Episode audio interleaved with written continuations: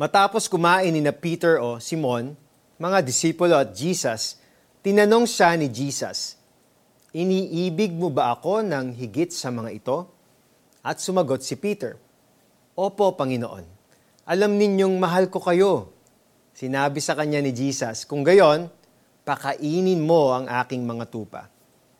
Hindi natapos dito ang tanong ni Jesus.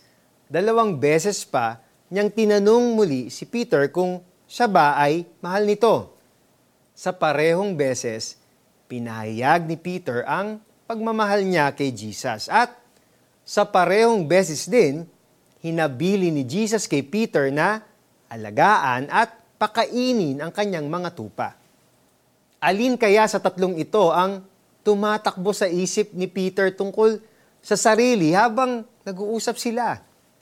Una, nasaktan kaya siya?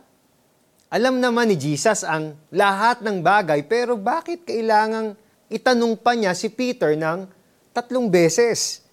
Dahil ba tatlong beses din siyang itinanggi nito? Kaya tatlong beses din niyang tinanong kung mahal siya nito? O baka naman, kabado siya. Tatlong beses ibinili ni Jesus ang kanyang mga tupa kay Peter.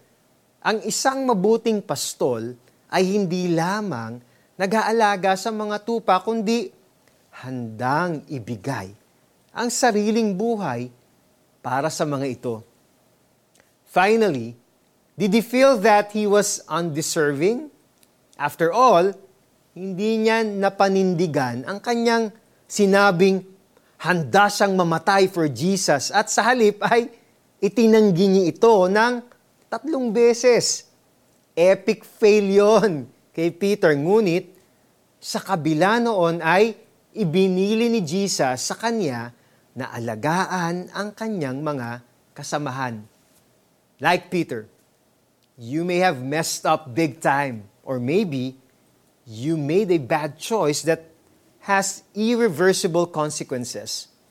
Your past does not define you, and with Christ, all things are made new.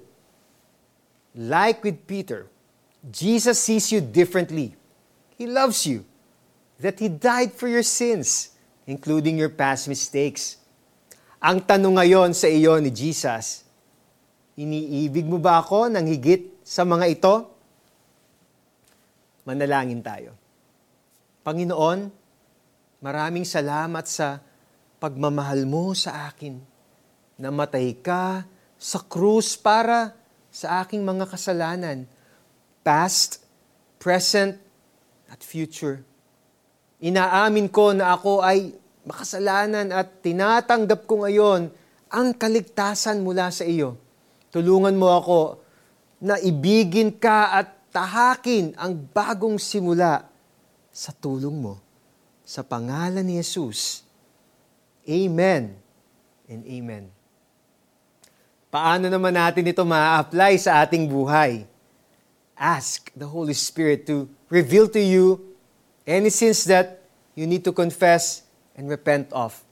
Confess them to the Lord at hingin ang tulong niya na baguhin kanya. Simon, anak ni Juan, iniibig mo ba ako ng higit sa mga ito? Kung gayon, pakainin mo ang aking mga tupa. John chapter 21 verse 15. Ako po si Eric Tutanyes. Lagi nating tatandaan na ang Diyos ay laging mayroong bagong pag-asa para sa iyo. God bless you.